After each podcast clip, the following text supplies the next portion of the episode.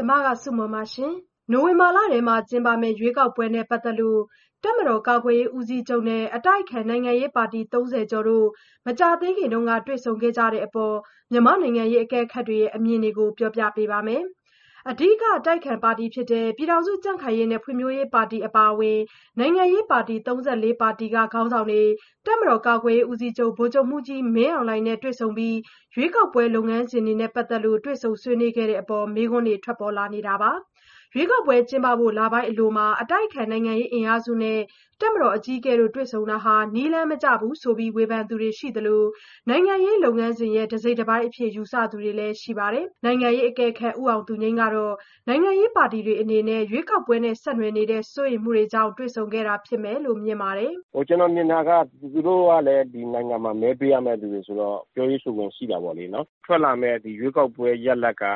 နိုင်ငံရေး မတည်ငြိမ်မှုတွေ ဖြစ်စေမယ်၊တခြားအကြောင်းတွေဖြစ်စေမယ်ဆိုလည်း စိုးရိမ်ပူပန်မှုရှိနိုင်တာပေါ့။ဆိုတော့ ကျနော့်အမြင်ကတော့ ဒီလိုဗျ ဒီပါတီတွေက ပထမပိုင်းမှာ သူတို့က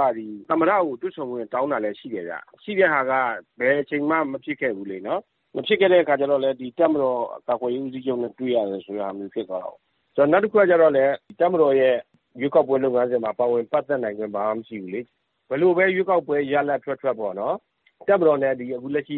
နိုင်ငံရေးခေါင်းဆောင်မှုက ကျနော်ထင်တယ် အရပ်ဘက် စစ်ဘက်ဆက်ဆံရေးပေါ့ အဲ့ဒါကတော့ ကောင်းအောင်ဆက်ပြီးတော့ လုပ်ရဦးမယ့် အနေအထားရှိတယ်လို့ ထင်ပါတယ်။”သောကြာနေ့က တွေ့ဆုံမှုအတွင်းပြည်ထောင်စုရွေးကောက်ပွဲကော်မရှင်ရဲ့ ဆောင်ရွက်မှုတွေဟာ မမျှတဘူးလို့ ယူဆတာတွေ နိုင်ငံရေးပါတီတွေဘက်က ဆွေးနွေးခဲ့ကြသလို တပ်မတော်ကာကွယ်ရေးဦးစီးချုပ်ကတော့ ရွေးကောက်ပွဲ မျှမျှတတ ကျင်းပနိုင်ရေး အကူအညီပေးဖို့ ကတိပြုခဲ့ကြောင်း တွေ့ဆုံရာမှာ ပါဝင်သူတွေက ပြောပါတယ်။ တိုင်းရင်းသား နိုင်ငံရေးခေါင်းဆောင်တယောက်ဖြစ်တဲ့ ကချင်ပြည်နယ် ပြည်သူ့ပါတီဥက္ကဋ္ဌ ဒေါက်တာတူးဂျာကလည်း နိုင်ငံရေးပါတီတွေအနေနဲ့ စိုးရိမ်စရာ အကြောင်းရင်းတွေ ရှိနေတာကြောင့် တွေ့ဆုံခဲ့တာလို့ သုံးသပ်ပါတယ်။“ရွေးကောက်ပွဲလည်း နီးလာပြီဆိုတော့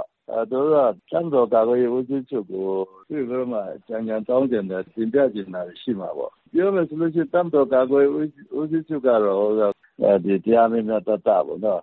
လွတ်လပ်တရားမျှတတဲ့ရွေးကောက်ပွဲဖြစ်အောင်ပေါ့အဲ့လိုသဘောမျိုးကျနော်တို့ဖြစ်စေချင်တာလည်းဒါလွတ်လပ်တရားမျှတတဲ့ရွေးကောက်ပွဲဖြစ်စေချင်တာပေါ့။တပ်မတော်ဘက်အနေနဲ့ကတော့ရွေးကောက်ပွဲကိုဖျက်ဆီးလိုဖျက်ဆီးလုပ်မှာမဟုတ်ပါဘူး။လွတ်လပ်တရားမျှတတဲ့ရွေးကောက်ပွဲဖြစ်ပြီးအောင်မြင်တဲ့ရွေးကောက်ပွဲဖြစ်အောင်တော့ပူးပေါင်းဆောင်ရွက်လိမ့်မယ်လို့အားပေးလိမ့်မယ်လို့ကျနော်မျှော်လင့်ပါတယ်။” တွေ့ဆုံမှုအတွင်း ရွေးကောက်ပွဲမှာ တရားမျှတမှုမရှိရင် တပ်မတော်အကြီးအကဲတဦးအနေနဲ့ ဖြေရှင်းပေးနိုင်မလားဆိုတာကိုလည်း နိုင်ငံရေးပါတီတွေဘက်က မေးမြန်းခဲ့ကြတယ်လို့ တက်ရောက်သူတချို့က ပြောပါတယ်။နိုင်ငံရေးအကဲခတ် ဒေါက်တာရန်မျိုးသိမ်းကတော့ နိုင်ငံရေးပါတီတွေအနေနဲ့ စိုးရိမ်မှုတွေ ရှိနေတယ်ဆိုရင်လည်း ရွေးကောက်ပွဲလုပ်ငန်းစဉ်အရ ဖြေရှင်းသင့်တယ်လို့ မြင်ပါတယ်။“ဒီရွေးကောက်ပွဲကိစ္စနဲ့ ပတ်သက်ပြီးတော့ တပ်မတော်အနေနဲ့ရော တပ်မတော်ခေါင်းဆောင်တွေအနေနဲ့ရော ဥပဒေ နည်းဥပဒေတွေအရ ကြားဝင်ဆောင်ရွက်ပိုင်ခွင့် လုပ်ပိုင်ခွင့်က မရှိထားဘူး။ဒီရွေးကောက်ပွဲအတွက် သွားတွေ့တယ်ဆိုတာကတော့ တကယ်တမ်းပြောရင် အနိုင်နဲ့ဆေးနဲ့ လွဲနေတယ်။ခုတ်ရာတခြား ရှရာတခြား ဖြစ်နေတယ်လို့ မြင်တယ်။တကယ်တမ်းဖြစ်သင့်တာကတော့ကျနော်တို့ဥပဒေ နည်းဥပဒေနဲ့အညီ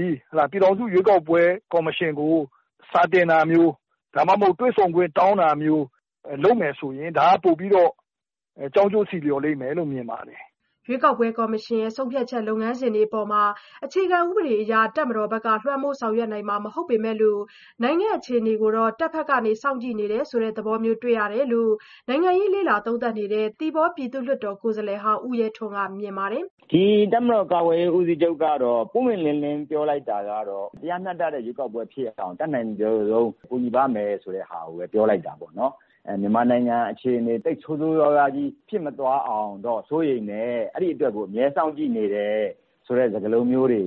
ပါတာပေါ့နော်။တပ်မတော်ကာကွယ်ရေးဦးစီးချုပ်အနေနဲ့ သိပ်ပြီး အခြေအနေဆိုးလာလို့ရှိရင်တော့ တပ်က ကြည့်နေမှာ မဟုတ်ဘူးဆိုတဲ့ သဘောလည်း ယူလို့ရတာပေါ့။”တပ်မတော်ကာကွယ်ရေးဦးစီးချုပ်နဲ့ တွေ့ဆုံချိန်မှာ ရွေးကောက်ပွဲကော်မရှင် တာဝန်ရှိသူတွေ လဲလှယ်ဖို့ တပ်မတော်ဘက်က ကာလုံခေါ်ဖို့ အစရှိသဖြင့် နိုင်ငံရေးပါတီတွေဘက်က ဆွေးနွေးခဲ့သလို တပ်မတော်ဘက်ကတော့ အဓိက ၂၀၂၀ ရွေးကောက်ပွဲနဲ့ ပတ်သက်တဲ့အထဲ အထူးသဖြင့် ပြည်သူ့ကိုယ်စားလှယ်လောင်း ရွေးချယ်တင်မြှောက်ရာမှာ တပ်မတော်နဲ့ အမျိုးသားနိုင်ငံရေး ဦးဆောင်မှုအခန်းကဏ္ဍကို နားလည်သဘောပေါက်သူ၊ပြည်ပအဖွဲ့အစည်း၊နိုင်ငံခြားသားတွေရဲ့ လွှမ်းမိုးခြင်းမခံရသူ စတဲ့ အချက် ၆ ချက်နဲ့ ပြည့်စုံသူတွေကိုသာ မှန်မှန်ကန်ကန် ရွေးချယ်ကြစေလိုကြောင်း စသဖြင့် အမြင်ချင်း ဖလှယ်ခဲ့တယ်လို့ တပ်မတော် သတင်းမှန်ပြန်ကြားရေးအဖွဲ့က သတင်းထုတ်ပြန်ပါတယ်။ကျွန်မဆုမွန်ပါ